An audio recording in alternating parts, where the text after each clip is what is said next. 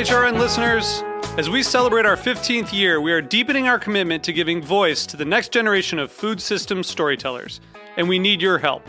Our internship and fellowship programs help activate new possibilities for underrepresented and underestimated young people through experiential journalism, audio engineering, and production training. Through these unique programs, HRN helps food equity stewards build essential workforce readiness skills that expand their potential and foster economic mobility. Please consider supporting these critical programs. And with a minimum donation, you can be entered to win a dinner for two at an amazing restaurant in one of eight cities and tickets to a concert at a great venue in one of those cities. We have incredible partners across the country who have donated, as they also share our passion for helping to educate the next generation of food systems storytellers. Check out heritageradionetwork.org slash 15 to donate and enter to win today. That's heritageradionetwork.org slash 15 to donate and enter to win today. And make sure you donate before March 31st. Thank you. Today's program was brought to you by Consider Bardwell Farm in Vermont, a producer of award winning handmade cheese from goat and cow milk. For more information, visit considerbardwellfarm.com. You're listening to Heritage Radio Network, broadcasting live from Bushwick, Brooklyn. If you like this program, visit heritageradionetwork.org for thousands more.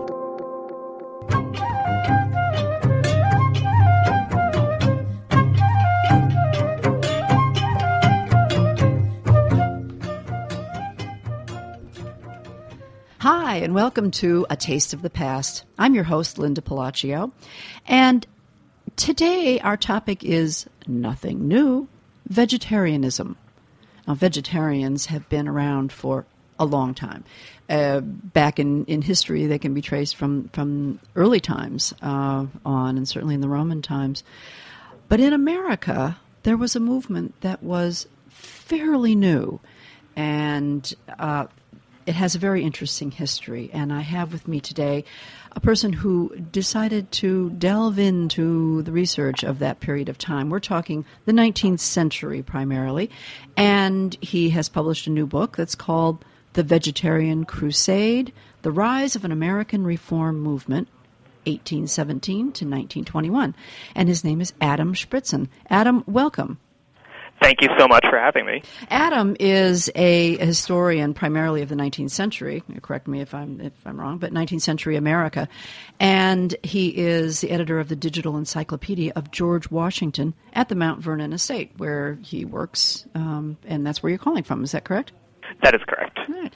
Um, Adam, what made you delve into the vegetarian crusade, that the, the reform movement, as you call it, in eighteen in that nineteenth century period?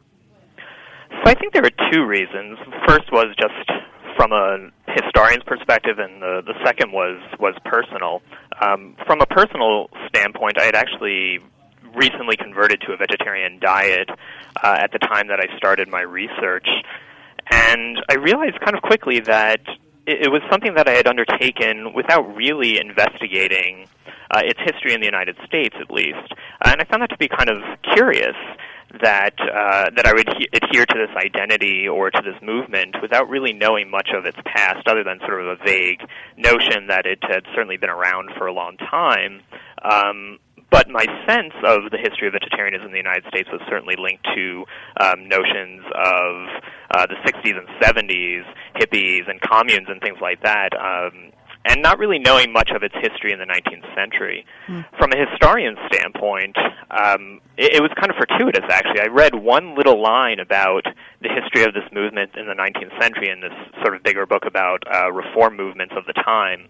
Uh, and just this very brief mention that made me kind of pause to think that there was a, a story there, and a rather long story, uh, and, and one that documented significant change. And I think that that's what most historians are really looking for when they're trying to sink their teeth into a topic, is to be able to document change. And this story of the 19th century is one uh, where vegetarians go from being a tiny little group of literally 40 some odd immigrants that come to the United States in 1817 to grow into probably the millions by the uh, 20th century, and mm-hmm. that's a very significant change.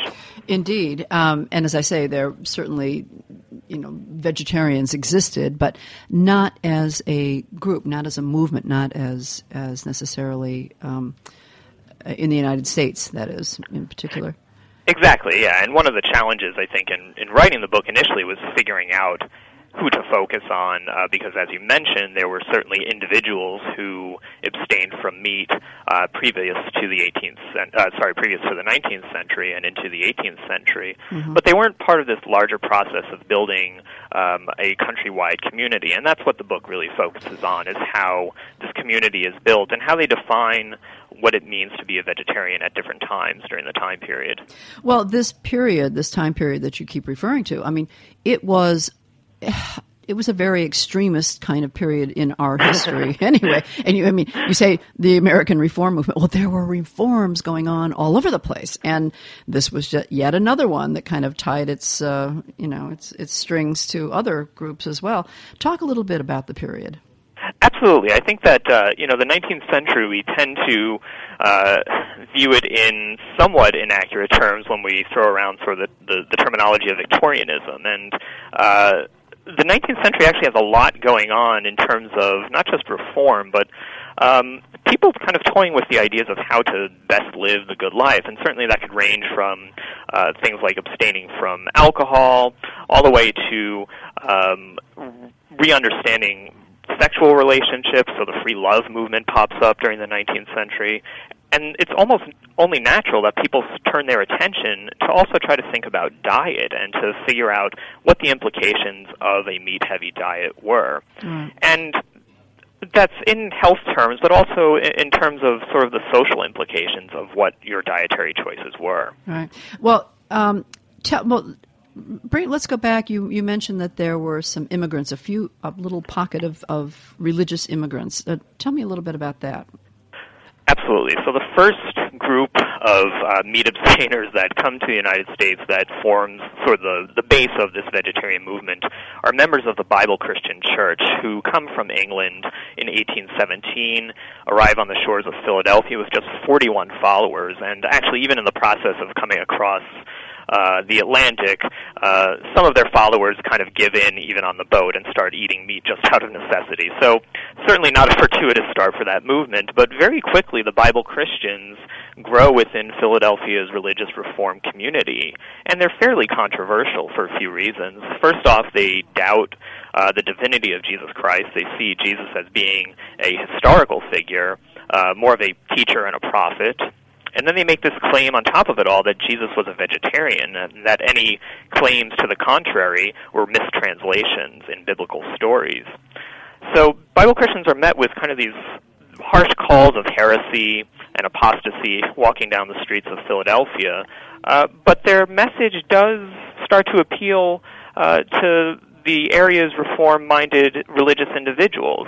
Uh, part of that, I think, is because they give this emphasis on the notion that uh, religion can be understood through scientific study, that revelation can actually be understood by observing surroundings, by observing uh, environment, and certainly by observing dietary practices. So they're abstaining from meat, and they're also, of course, uh, abstaining from alcohol, thinking that these uh, stimulants cause people to make immoral and ultimately destructive choices, ranging from the personal of not being able to uh, succeed socially, over to even these big sort of uh, challenges facing the republic. That the idea that only in a society where people are vicious enough to eat meat could people own slaves.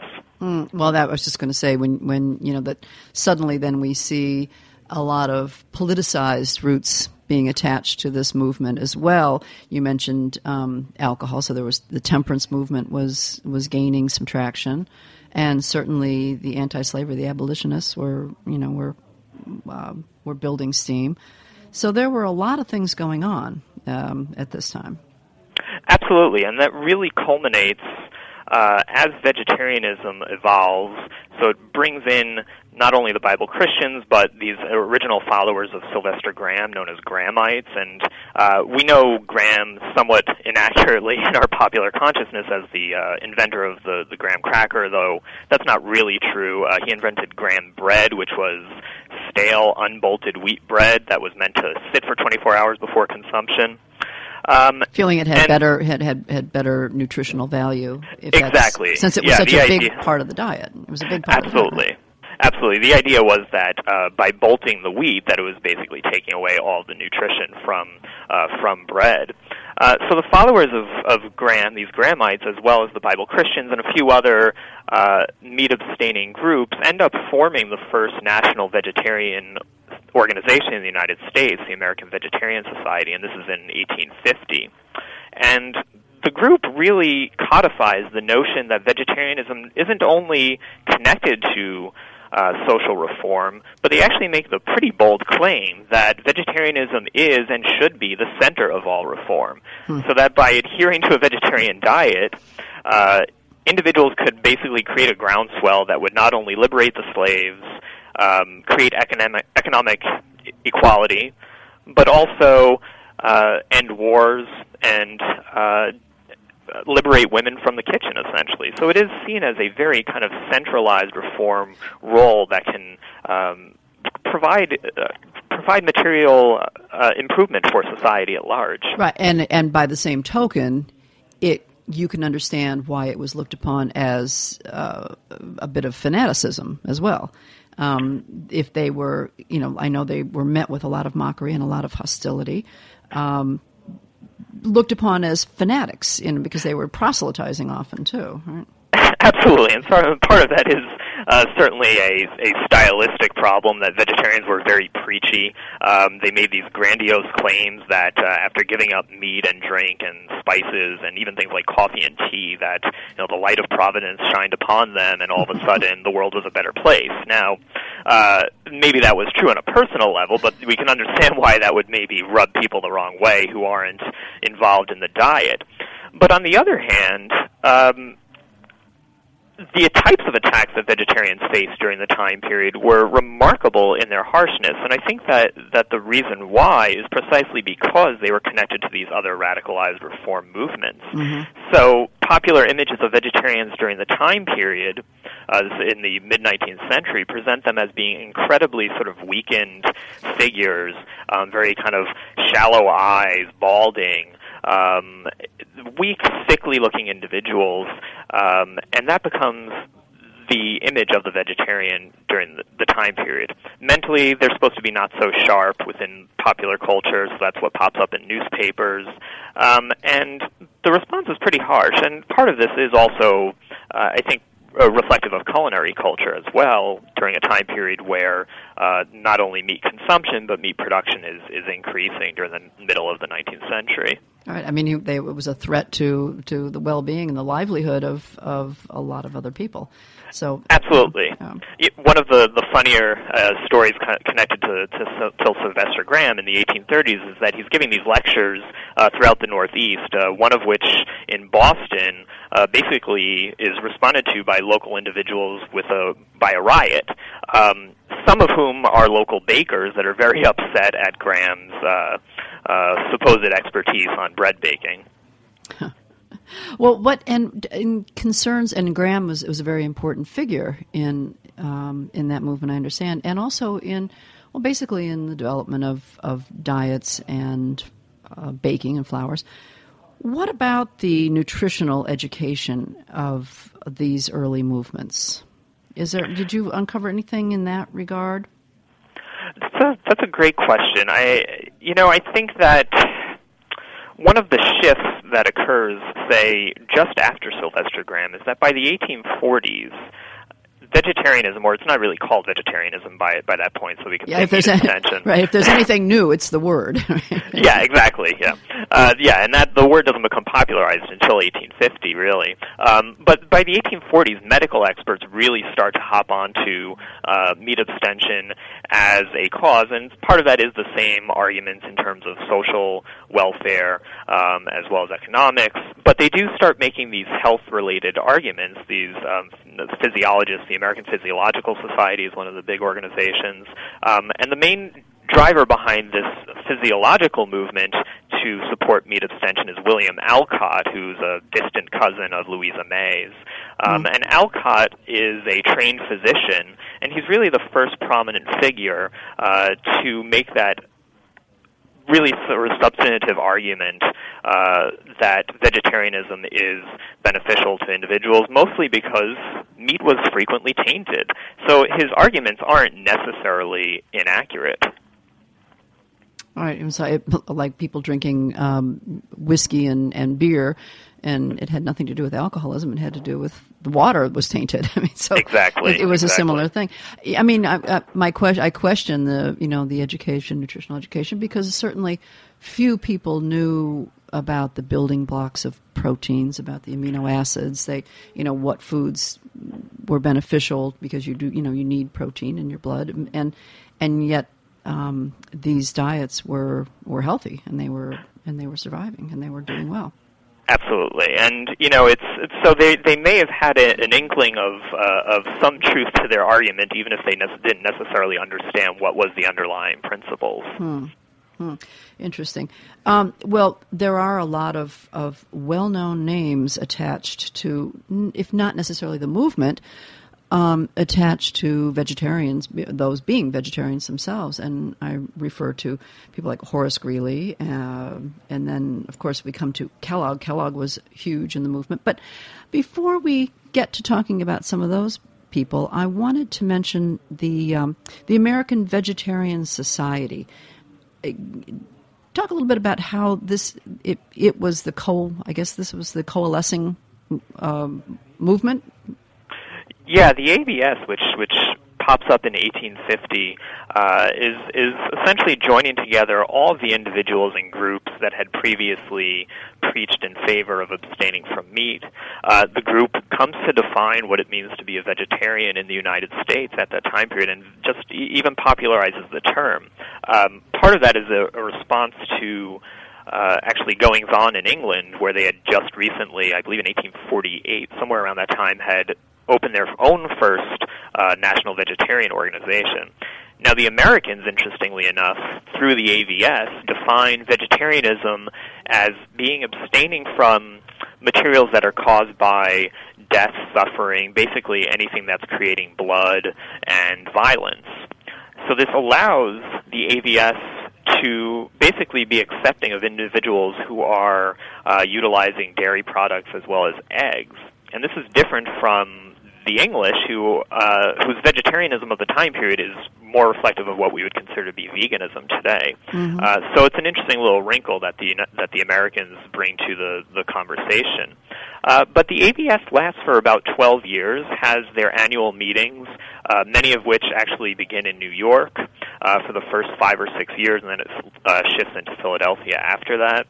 Um, and at these meetings, not only are they giving speeches um, and creating a sense of community of these previously somewhat disparate groups, but they're actively undertaking a process of defining what it means to be a vegetarian in the United States. So, really emphasizing the notion that the diet is the center of all social reform, uh, but then also trying to break through the boundaries to the general public. So, the organization starts publishing a monthly uh, periodical the American Vegetarian and Health Journal that has its reach actually throughout the United States into the South. Um, and the organization stays pretty active and somewhat popular for 12 years until uh, 1862. Hmm. Well, the the reaction to a lot of this was um, was so, as you say, the the vegetarian discontents. the the reaction was so um, so volatile, vile, and uh, that their Vanity Fair published. You have a the cover of your book is a very cute illustration, not cute at the time, of all these turnips and and and carrots attacking um, a human being. And who is he supposed to be? I'm not sure if he is um, representative of somebody in particular. Yeah, he's he's sort of the generic vegetarian, but uh, interestingly, I mean that's kind of the the image or similar images of a vegetarian pops up um, throughout uh, the popular press of the time period. So uh, while while he is just kind of generic, he is very representative of the types of images that are that are being portrayed, and it, it really is remarkable how vitriolic. Uh, the response to vegetarians are. But on the other hand, from a historical standpoint, this is kind of a time period of really intense masculinity, especially within uh, urban settings. So men are uh, out doing what are considered to be manly things, drinking. Um, dining culture is certainly part of that. Um, commercial sex districts in cities. This is a, a time of kind of hyper masculinity, and vegetarians are seen to be basically as the antithesis of the hyper uh, masculine man. Hmm. Interesting. Well, we are going to take a short break, and when we come back, we'll talk about the continuation of this movement and some comparisons to modern day. Stay tuned.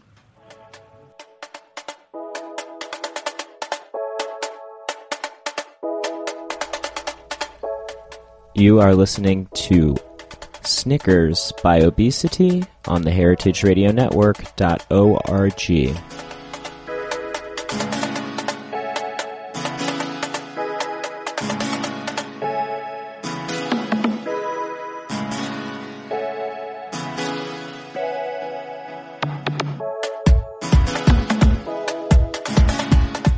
Like what you hear so far? Support the network and become a member. Membership helps us bring you the best food radio in the world and gives you access to thousands of dollars in discounts at the sustainably minded businesses that support us. To become a member, visit heritageradionetwork.org today. Today's program has been brought to you by Consider Bardwell Farm. Spanning the rolling hills of Vermont's Champlain Valley and easternmost Washington County, New York, 300 acre Consider Bardwell Farm was the first cheese making co op in Vermont founded in 1864 by Consider Stebbins Bardwell himself. Rotational grazing on pesticide free and fertilizer free pastures produces the sweetest milk and the tastiest cheese. All of their cheeses are aged on the farm in their extensive system of caves. Consider Bardwell Farm is also a big supporter of Heritage Foods USA's No Goat Left Behind program. No Goat Left Behind is a serious effort launched in 2011 by Heritage Foods USA designed to introduce goat meat to American diners and provide a sustainable end market for dairy animals. For more information, please visit www.considerbardwellfarm.com. Well, I couldn't think of a, a, better commercial break to have, right? It's sort of uh, antithesis of everything we've been talking about here. I think um, that the, the old vegetarians would have seen that as being pretty providential. Right. I am speaking with Adam Shprintzen, and he is the author of The Vegetarian Crusade the rise of an American reform movement. Adam, um, we I, I, actually brought up um, the name uh, Kellogg, Robert Kellogg. So I he was um, he was a, a, big activist we know in a lot of um, health movements and and certainly had his um, his due in the vegetarian movement as well. Um, tell us a little bit about what was going on there in Battle Creek. Absolutely. So Kellogg's uh, Battle Creek Sanitarium becomes sort of this fulcrum of uh, vegetarian activity in the late uh, 19th century. Um, and the Battle Creek San was a play. It was a resort essentially where people went um, to be healed of sort of their chronic uh, chronic ailments, um, things ranging from dietary issues, so stomach issues, um, even to kind of uh, needing physical therapy for um, aches and pains and things like that. But the and the treatment varied depending on what you were going to the San for. Now, the one thing that was constant at the sanitarium was a vegetarian diet. Uh, Kellogg himself was a Seventh Day Adventist um, and had long been exposed to uh, vegetarianism and practiced it himself. So he made this a central part of the vegetarian of the uh, the San's experience. Hmm. What's really interesting about Kellogg, in terms of his connection to the vegetarian movement, is that he essentially invents a new form of culinary culture for vegetarians uh-huh. uh, by creating a series of meat substitutes starting in the uh, late 1880s. The most famous of these becomes a product known as Protose, right. uh, which was uh, very popular well into the 20th century. Um, and it was a product that was literally marketed as being vegetable meat.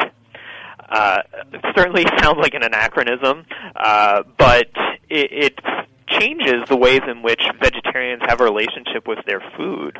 Whereas previously, vegetarians ate sort of plain, um, you know, almost bland types of uh, types of foods, but they were certainly closer to their original form. So they would eat things like boiled cabbage and boiled potatoes. And you know, maybe this is part of the reason why people responded so negatively to vegetarians. um, so Kellogg's inventions, these meat substitutes, uh, really changed the flavors and even the the uh, conceptualization of food. So Kellogg basically believes that uh, you can actually improve upon the qualities, the positive qualities of meat in what he would refer to as its blood building properties, which is essentially protein.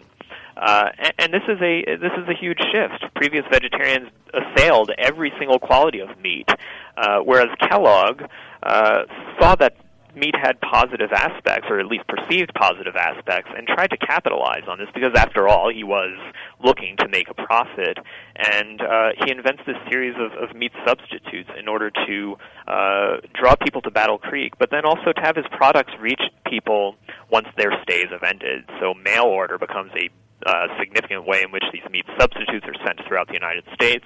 But then they're also sold at uh, health food stores uh, throughout the throughout the uh, uh, urban environs in the United States. Not unlike you know the movement we saw in the '60s and '70s with tempeh and and uh, the other you know ma- the fake meat meat substitutes. People felt they had to have a meat substitute rather than just um, have a vegetarian diet. It's, it's, very interesting. Well, the AVS then sort of dissolved, and the vegetarian movement kind of dis- well, no, well after the Chicago uh, we didn't talk, you know, touch on Chicago. Chicago became a real center for vegetarianism after the World's Fair, did it not?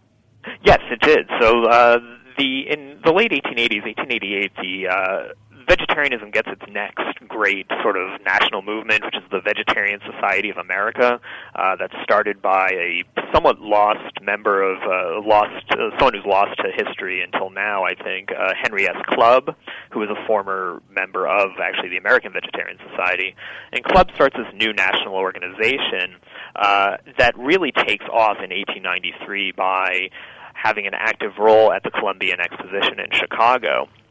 And this is kind of hot on the heels of vegetarianism already becoming popular because of these developments in Battle Creek. And the the VSA, the Vegetarian Society of America, takes kind of the next logical, though different step, where they make the proclamation that vegetarianism uh, is a way for individuals to succeed. So whereas the previous generation of vegetarians looked at the diet as the center of social reform, essentially for everybody else, um, a way to make society better at large. This new generation of vegetarians connected to the VSA are being brought into the fold because they're being promised the diet as a way to create certainly personal health, but then also that personal health will make an individual a productive and successful member of society. So it's your so road, it, magic road to success, right? exactly. I mean, it's it's. I, I, think I use the the phrase, you know, health and happiness in a can, and uh, that's kind of the promise that vegetarians are given in this new, very sort of consumptive culture that pops up at the end of the the 19th century. That says if we're buying new products, that it will bring us happiness and hmm. and success. Well, then you you mentioned that the um, you didn't find much written about the movement after what the uh, the mid 19th cent- uh, 20th century sort of fades away, and yet vegetarianism does not go away. But the um, that fervent um, adherence to a movement or to a cause sort of fades away. Yeah, it's it's. I, I think that's right, and it's in one way. I think that speaks to the success of the movement. That uh, it's the success of the movement during the 19th and early 20th century. That vegetarianism vegetarianism is now sort of amongst a marketplace of ideas that people think about it and they choose whether they're going to be a vegetarian or not. Whereas if you were trying to make this decision in the 1850s there were other implications to your choice. There was a good chance that you could be shouted out in the shouted at in the streets, made mm-hmm. fun of, things like that. And you know, certainly that still does happen to vegetarians uh, from time to time, uh, but not on the sort of systematic level that it would have occurred in the 19th century.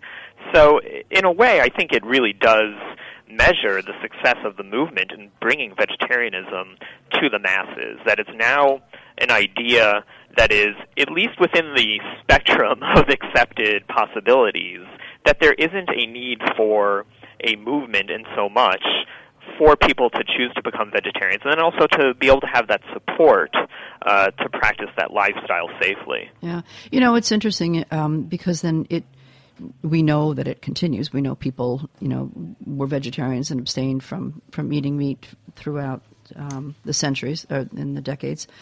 Um, but then it, be, you know, once again it rises in the 60s and 70s, early 70s. You say the hippie movement, people going back to the earth and you know.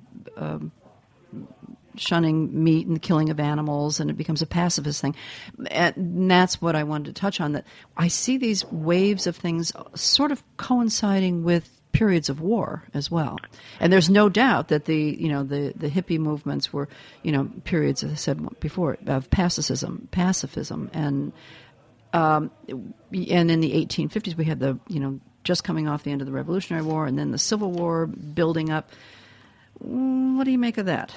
I, I think that's a great point, and and one that I, I'm actually kind of keen to study uh, at some point moving forward, uh, because I think there is a relationship there. And uh, for the vegetarians in the 19th century, uh, certainly uh, past the revolutionary generation, and then into um, you know the AVS pops up pretty soon after we've fought a war uh, with Mexico, right. uh, and it's in light of, of course, the coming of the Civil War. So violence is very much on individuals' minds, and for the vegetarians, they're looking for ways to try to avoid violence at, at all costs.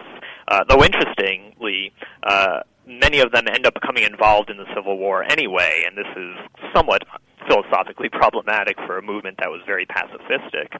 Uh, but I, I think that if at some point someone, and maybe this will be my second book, uh, knock on wood, uh, would track sort of the long haul of vegetarianism, I think that there's these interesting kind of um, crests and then sort of declensions. That there's a movement in response to social conditions, and then those social conditions go away, so the movement itself kind of goes away.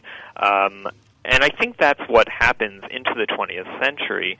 Uh, but what I also think is happening, say from the 60s forward until now, is that you see a wonderful expression of uh, the history of the 19th century of vegetarianism. So there is the social reform connection of the hippies of the 60s and 70s.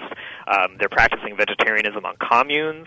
In the 19th century, there's attempts for vegetarians to build these uh, communities of vegetarians uh, for very politicized reasons, especially to end slavery.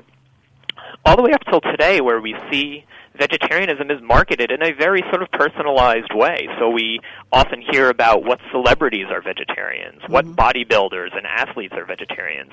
And that's something that is contributed to the movement in the late 19th century by the Vegetarian Society of America and Kellogg is this notion that uh, vegetarianism builds kind of social worth.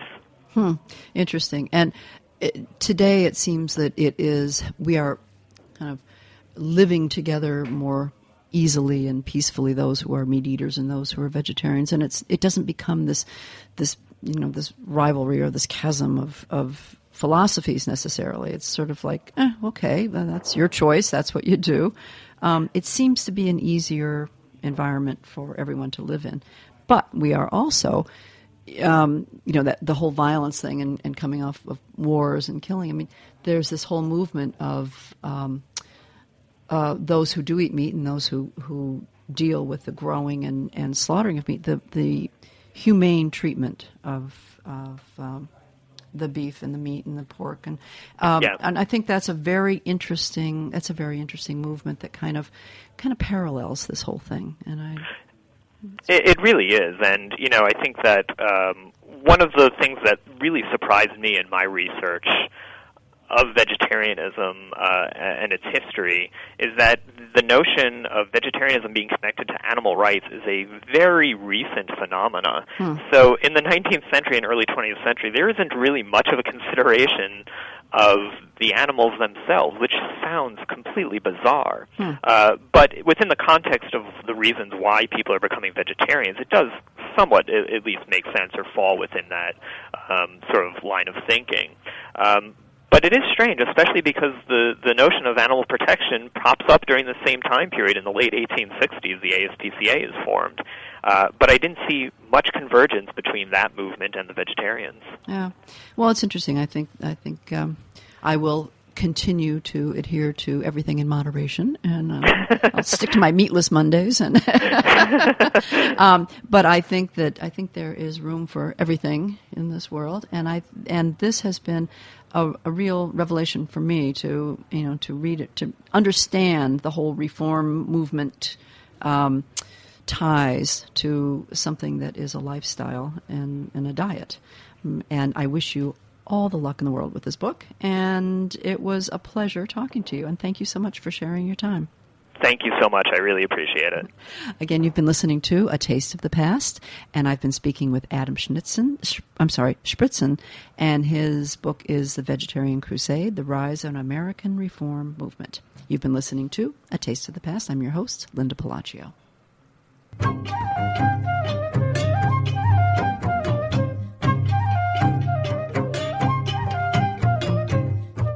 Thanks for listening to this program on heritageradionetwork.org. You can find all of our archived programs on our website or as podcasts in the iTunes Store by searching Heritage Radio Network. You can like us on Facebook and follow us on Twitter at heritage underscore radio. You can email us questions at any time at info at heritageradionetwork.org. Heritage Radio Network is a nonprofit organization. To donate and become a member, visit our website today. Thanks for listening.